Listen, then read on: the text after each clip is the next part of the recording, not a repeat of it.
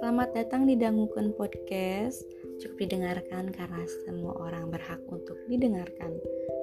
Kita akan bahas tentang sesuatu yang berat, eh, tentang depresi.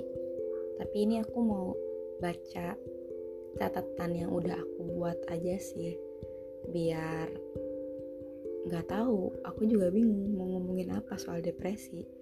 Mari kita buka catatannya tentang depresi. Jadi aku nulis banyak beberapa catatan-catatan gitu. Dan salah satunya yang aku tulis saat ini dan mau aku bacakan adalah tentang depresi. Jadi mari kita mulai. Depresi itu nyata, siapapun bisa mengalaminya. Gak harus selalu tentang perasaan ingin bunuh diri kok. Kesedihan dan keterpurukan yang kamu rasain dan terus berlanjut dan berlarut-larut itu juga bisa jadi bentuk depresi. Depresi itu nggak selalu tentang hal besar loh. Kadang depresi bisa datang dari hal-hal kecil dan remeh. Hal-hal kecil dan remeh yang berlangsung terus-menerus. Hal kecil dan remeh yang kamu abaikan sampai akhirnya jadi besar dan meledak di satu waktu. Bukan berarti semua orang berhak mengalami depresi. Tapi ya depresi itu nyata dan bisa datang pada siapa aja, tanpa pandang bulu, tanpa pandang usia, tanpa pandang jabatan, tanpa pandang kekayaan maupun kepol- kepopularitasan. Gak peduli apakah ini hari spesialmu ataupun momen kemasanmu, dia bisa datang kapan aja.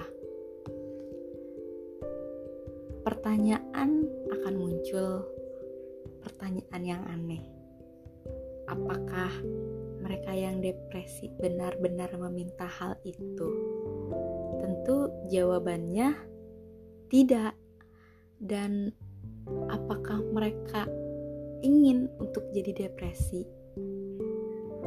Sekali lagi jawabannya tidak.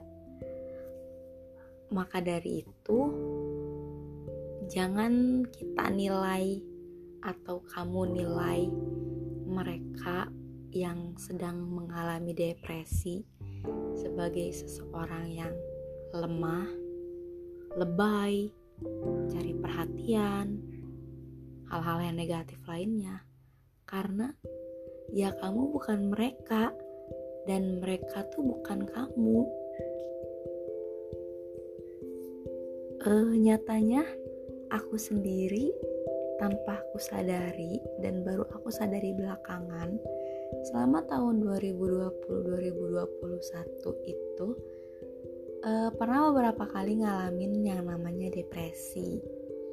Tapi ya karena aku awam tentang hal itu, dan akhirnya aku sendiri menjudge diri aku bahwa aku adalah seseorang yang lebay, seseorang yang alay, seseorang yang lemah, dan cuman cari perhatian doang dengan apa yang aku alamin, apa yang aku rasain, merasa bahwa aku adalah manusia paling terpuruk di dunia ini.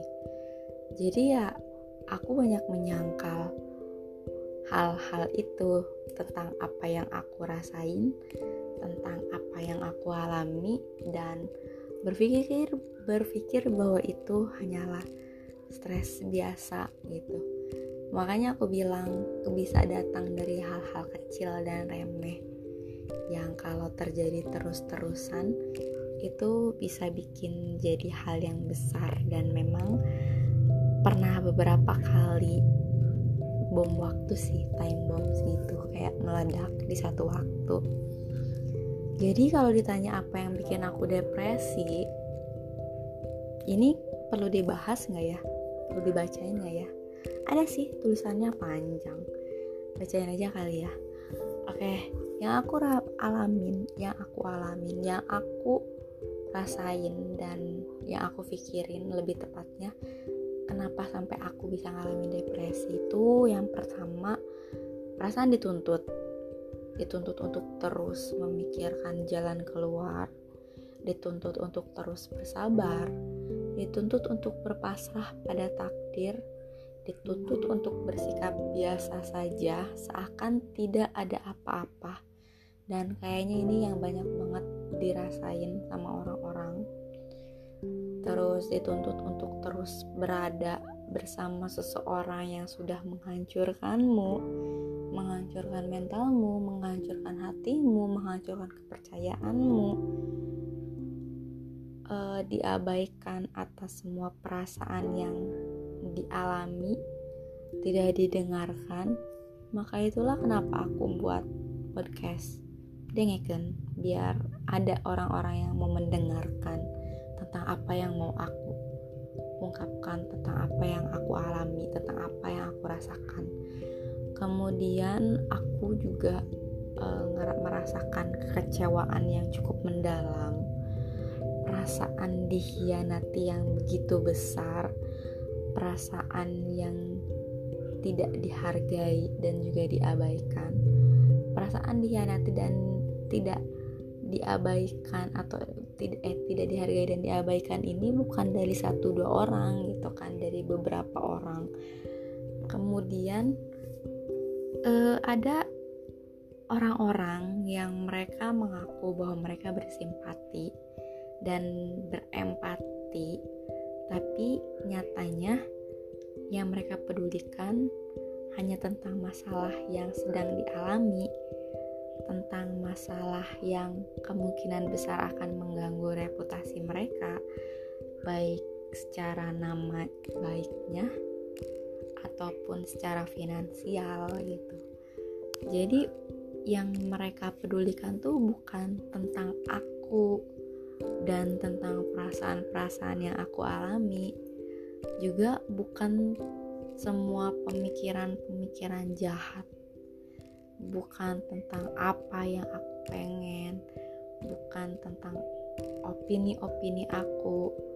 Sampai akhirnya ya aku dan semua perasaan-perasaan negatif yang aku rasain, kesedihan yang aku rasain, kekecewaan yang aku rasain, harus aku telan sendiri gitu, dan harus bersikap biasa-biasa saja, harus uh, menjalani kehidupan secara normal, seperti tidak ada apa-apa, seperti seakan hujan kemarin tuh tidak akan menyisakan basah di tanah. Ya, tuh tentang depresi yang aku bacotin, yang udah aku tulis dan cuman aku bacain sih, lebih terstruktur ya kalau kayak gini. Oke, sudah delapan menit waktunya kita berpisah. Jangan lupa di like kalau bisa dan di share biar banyak yang dengerin. Aku seneng loh kalau didengerin, kalau banyak yang dengerin. Aku udah mulai ngantuk efek obat, jadi bye, love you guys.